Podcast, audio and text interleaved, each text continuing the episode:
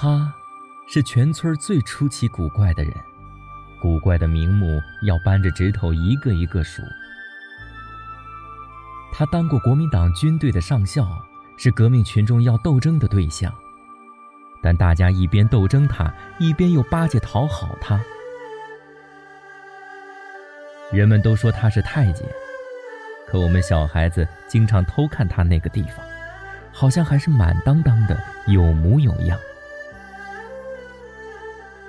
在庄子上，他向来不出工，不干农活，天天空在家里看报纸、嗑瓜子儿，可日子过得比谁家都舒坦，还像养孩子一样养着两只猫，宝贝的不得了，简直神经病。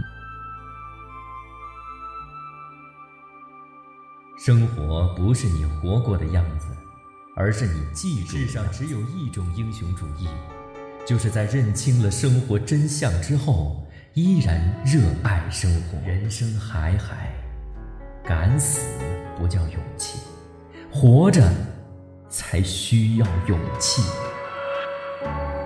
我们都在用力的活着。酸甜苦辣里，醒过也醉过。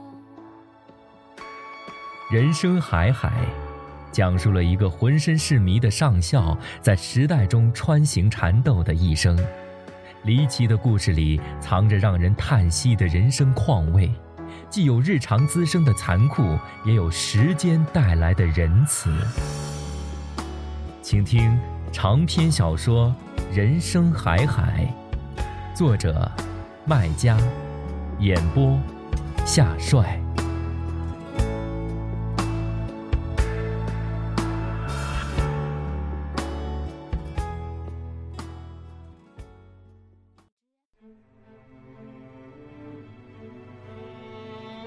有一天，我在网上遇到小瞎子，他给我讲了很多年前的那个夜晚，他跟上校之间的恩怨，以及这些年。关于他和我父亲之间的一些故事，这些真假难辨的前尘往事，就像恶鬼潜入了我的心底，一口口咬着我，让我不得安宁。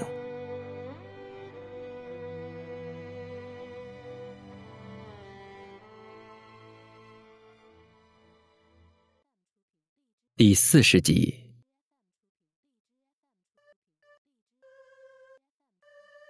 现在是北京时间二零一四年十二月二日深夜九点四十三分。这是上校去世的时间，他在没有任何痛苦和恐惧中结束了最后一次心跳。身上盖着一床藏青色的羊绒毛毯，身边守着我和林阿姨。房间里。弥漫着豆油和蜡烛燃烧滞留的沉闷气味。林阿姨一边咳嗽，一边最后一次为老伴儿行使了作为医生的职责，戴上耳挂，把听诊头贴在他脖颈左侧动脉处听诊。放下听诊器，他看看床头的闹钟，悠悠地对我说：“九点四十三分。”他走了。上校生于民国七年，即一九一八年，差不多活了一个世纪，瘦高到几乎超过所有活人的想象和死者的等待。战友、亲人、朋友、敌人，有多少死者在地下等他？这些年，我每次来看他们。林阿姨总对我说一句话：“他真能活呀！”眼看要往百岁大寿冲刺，四天前下楼时一脚踏空，一个跟头摔下来，当场不省人事。阿姨是医生，知道这次是要走了，给他擦好身子，备好寿衣，守在床前等他气绝。一线游丝一样的气息，居然又挺了四天。我正好在国内第二天赶来为他送终。三天里，阿姨至少又对我说了十几遍：“他真能活呀。”同时，也说自己：“我总算熬过他了。”一种庆幸跃然脸上，像受尽恩赐。我赶来想做一些事，却无所事事。所有善后事宜。在我赶来前，阿姨已全部做完，大到收拾所有遗物，小到给她剪指甲、修鼻毛。墓地在十年前就选好，在我老家后山坟地一片向阳的山坡上，筑好墓穴，刻好墓碑，包括阿姨自己的，她是上校的妻子，理当埋在我们村。她为婆婆送葬的哭声，至今还盘在我家乡上空，挂在老人们的嘴边。所有老人都希望最后有这样一个撼天动地的哭声来纪念他们的死，和他葬在一起，他们会感到荣耀的。三天里，我只有一个任务：陪阿姨等上校闭上最后一口气。我们没想到。这个时间会被一再拖延，正如上校来世时因胎位不正而大费周折一样，他去世时同样大大考验了我们的耐心。他大脑早已死亡，只有心跳和体温。阿姨每隔一会儿去摸他额头，捏他的手，感受他静脉血液的流动。第一天，我和阿姨隔床而坐，几乎没说一句话。也许我们都觉得需要用一种肃穆的仪式送他上路。房间里燃着一盏豆油长明灯，一对红蜡烛，这也是将亡之人应享受的仪式。十二月的上海乡间潮湿而阴冷，豆油和蜡烛燃烧散发的浊气油味封闭在房间里，令人窒息。却窒息不了奄奄一息的上校。晚上，我照例睡在上校的玩具间地铺上，阿姨通宵握着他的手，和他相拥而寝，形同他只是发烧昏迷。第二天早上，我去看他们，阿姨已经坐在床前，拉着他的手，见到我时，第一句话就说。他脉搏似乎比昨天更有力了。他真能活呀！正是这两句像另一种仪式的启动仪式，我们开始打开话匣。多年来的多次会见已经把我们掏空，我们说的其实都是一些老调重弹的事儿。直到第二天下午的晚些时候。他才对我说一件心事儿，正好也碰及我一直难以启齿的心事。那时，阿姨发现上校的脉搏明显变得虚弱，以一种医生的职业口吻通知我：“应该熬不过今夜了。”也像医生一样淡然，既不表现痛苦，也不感到恐惧。他想起身，却被椅子粘住似的，朝我伸出手。我搀他起身，感觉他手冰凉又轻薄，仿佛真是一只冰手，已被上校最后的体温消失的只剩下骨头。他领我去上校的玩具间，我曾在这儿多次过夜，从没有像现在这样空场整洁。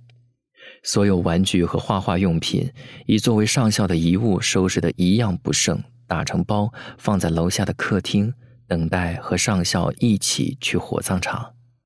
唯独画画的案台原样不动，铺的桌布都还在的，上面还放着一把起子和榔头。阿姨进屋，不加思索地走到案台前，叫我拿起起子和榔头，然后亲自扯下桌布。让我撬开面板。案台是一扇旧门改的，上面压着一块装饰打底的五厘板，有几颗钉子钉着，时间久了，板子已经很脆。我用起子轻轻一撬，便松开。我取掉面板，看到面板上平躺着一只熟悉的黑色皮包，我一眼认出这是上校的皮包。以前上校经常夹着或拎着它出门。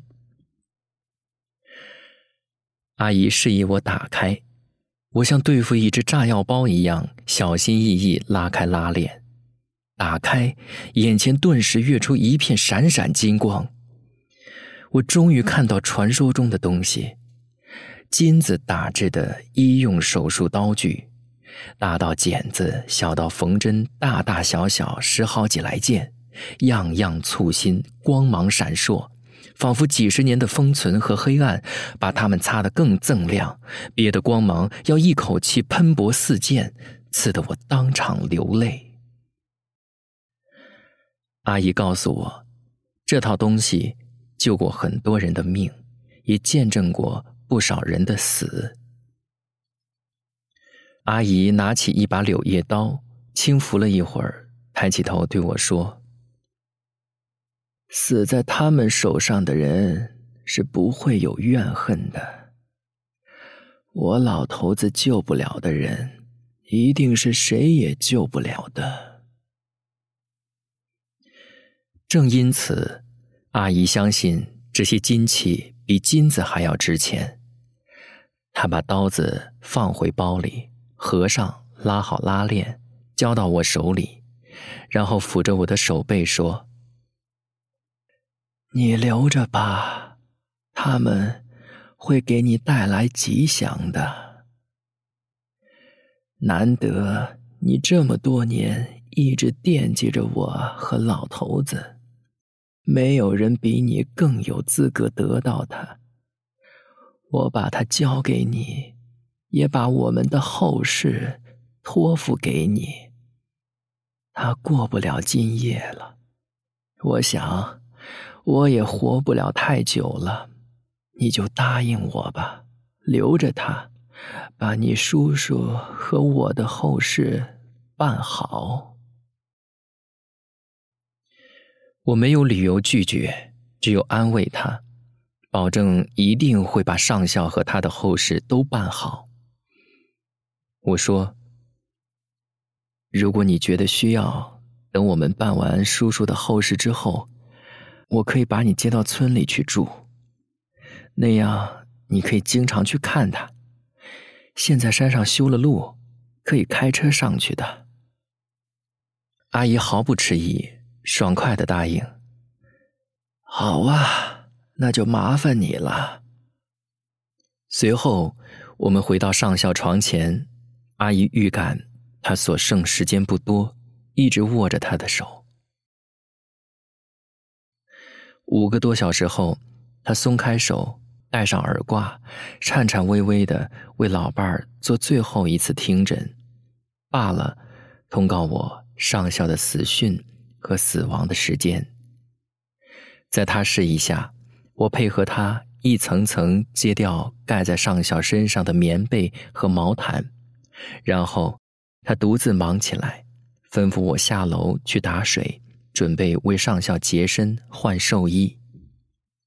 我从楼下拎来一桶温水，眼看着上校的睡衣已被阿姨脱下来，马上要脱裤子，我相信此刻。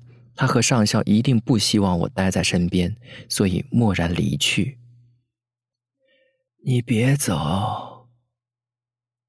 我听到阿姨在背后对我说，回头看见上校的裤子已捏在他手里，上校从头到脚一片晕人的白光。我下意识的闭上眼睛，却听到阿姨对我说：“睁开眼。”老头子希望你来看看。我睁开眼，看到阿姨苍凉的坐在床沿上，左手撑着身子，右手放在上校小腹的上部，低着头，目光凝滞的盯着右手四周，轻轻又坚定的说：“你来看，这是我三年前花了几个月的时间。”给他弄的。我愣着，他努了下嘴，又说：“现在纹身技术简易了，村里都开了店铺，我学会了。”我准备上前，仿佛已隐约看到他手下按着一排墨绿色的大字。但上前后，我震惊了，我几乎一时有些晕眩，怀疑出现了幻觉。我没有看到一个字，我看到的是一幅画，一棵树，褐色的树干粗壮，伞状的树冠墨绿的发黑，悬挂着四盏红灯笼。为了送上校踏上归途，房间里所有灯光都亮着，顶灯、台灯、油灯、蜡烛，包括我心中的记忆之灯，无不通明，以致把上校小腹上的四盏灯笼也照亮，帮助我可以清晰的看见和想见这幅画的前世今生。毫无疑义，粗壮的褐色树干是红色箭头的演变，墨绿伞形的树冠。巧妙地把可能有的一排字覆盖，而从树冠钻出的两根绿藤挂落，是为了串起四盏红灯笼。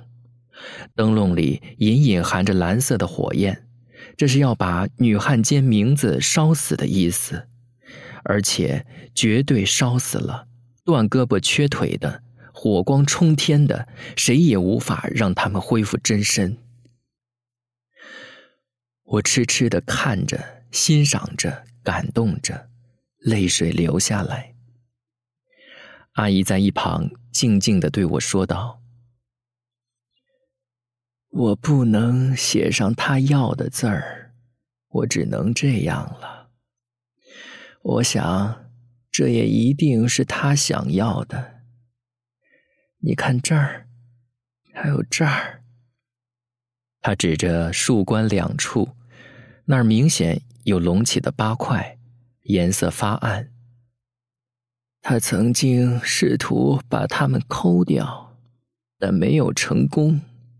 给自己剃头总是很难的，人也总是想不周全，会有侥幸心理。早知道这字儿会给他惹这么大祸，别说剃头。就是割头，我想他也下得了手。现在好了，老头子，我替你成全了，你就安心走吧。下辈子你就放放心心的娶我。说着。他毅然决然的开始为遗体擦洗身子，擦完身子穿寿衣，然后盖上一块白布，从头盖到脚，从头到脚用颤抖的手熨一遍，一边噙着泪花对我说：“死人不怕冷，只怕脏。”白布崭新，一尘不染。在电灯和油灯、烛光的交相辉映下，透出一种暖色的柔光，仿佛上校的体温尚存。他一遍遍默默又细致的用双手熨着白布，其实这是在抚摸上校的遗体，是一副舍不得。我注意到他泪水滴下来，滴在白布上，一滴。一个印，他默默啜泣的样子使我忍不住哭起来。他好像被我的哭泣惊醒似的，抬起头看我，示意我过去。我走到他面前，他替我拭去眼泪，一边紧紧握住我的手，似乎舍不得我离开，却坚决命令我走。去吧，你流着泪。能为他哭丧的人不多，就咱俩。今晚交给我，你明早来接我。我在一片恍惚中离去，回到地铺上坐着。我没有关门，是不准备睡的。我想也是睡不着的。按照风俗，守灵的人必须以哭扶丧，灵屋必须开着门，让死者可以随时接受阴阳两界的亲朋好友来吊位。也许是太疲倦了，也许是他暂时并不想让外人打扰，只想一个人和老伴儿相守。他的哭声并不响亮，一直是嘤嘤的，只够在楼上听见，楼梯都下不去。我做好准备，听他嘤嘤的哭一夜，但疲劳折磨着我。后来我睡着了一会儿，醒来是四点多钟。发现嘤嘤声消失了，我想，他可能是累倒了。我在犹豫要不要过去看他，不知怎么的，目光落到上校的皮包上。他就在我的枕头边。黎明前天是最黑的，灯是最亮的，照的皮包生出一层光辉，黑的要燃起来一样。我不由自主地将它拿在手上，脑海里顿时浮现出刺眼的金光。下午，它刺得我流泪，其实不是因为光芒强烈刺激的，而是激动。我激动不是因为它是金子值钱，也不是因为受人重托感动，而是想到小瞎子说的：“父亲把上校这宝贝家底偷去了卖钱，花在了他的身上。”我一直苦于找不到证据反驳他，这个混蛋！现在证据就在眼前，在我手上。他确实是吉祥的，灵丹妙药一样的，一下驱散了注视我多年的心病。我轻轻的抚摸着包，心底暖洋洋的，感到有一只温软之手在抚慰我，也许正是上校在天之灵的手吧。隔壁始终没有动静，阿姨一定是累倒了，睡着了。我想让她多睡一会儿，一直等到八点钟才过去看她。阿姨确实睡在床上，那样子有些异常，换过衣服，是一套崭新的黑色西服，和上校穿的寿衣一模一样。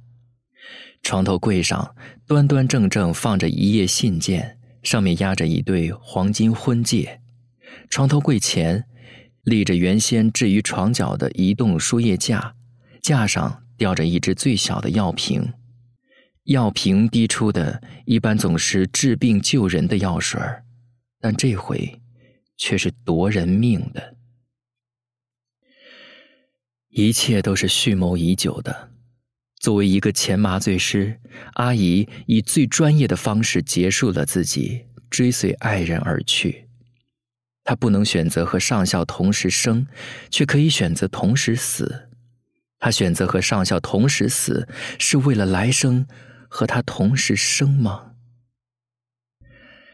阿姨，我知道，你选择和叔叔同生同死，是为了来生和他相爱一生。叔叔，阿姨，你们一路走好。我放声大哭，准备把喉咙哭哑为止，像三十八年前妻子死在我怀里时一样。只是我已经六十二岁了，我担心我哭不了多久，喉咙就哑了。报纸上说，没有完美的人生，不完美才是人生。我哭着，想着，不知道我的哭声能传到多远，能换来多少阴阳两界的灵和人，为他们送行。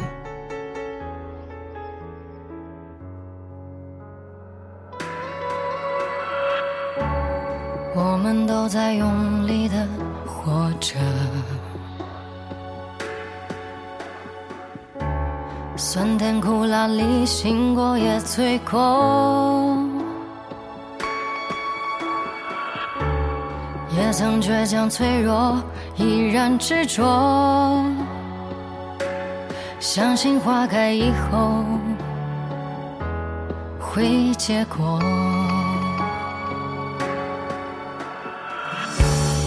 我们都在用力的活着，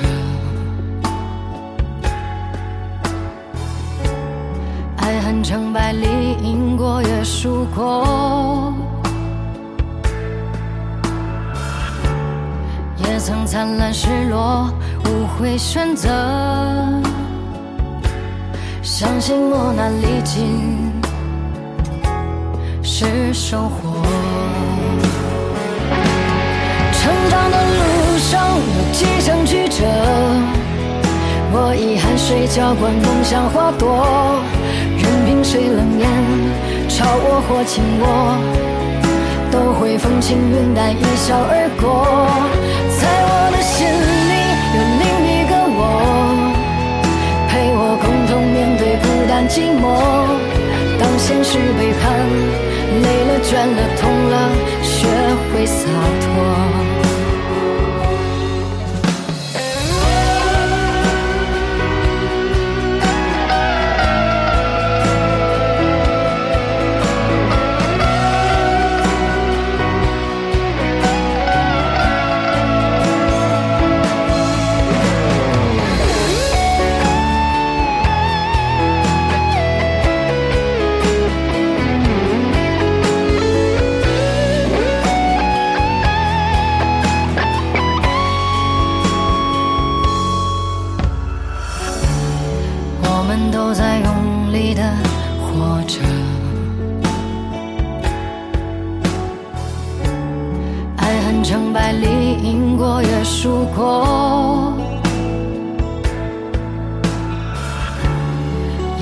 灿烂失落，无悔选择。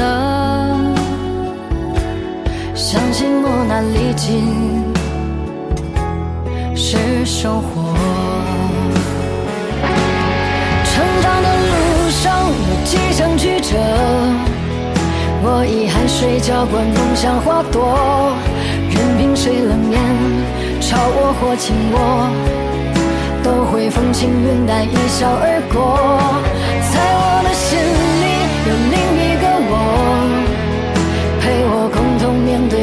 寂寞。当现实背叛，累了倦了痛了，学会洒脱。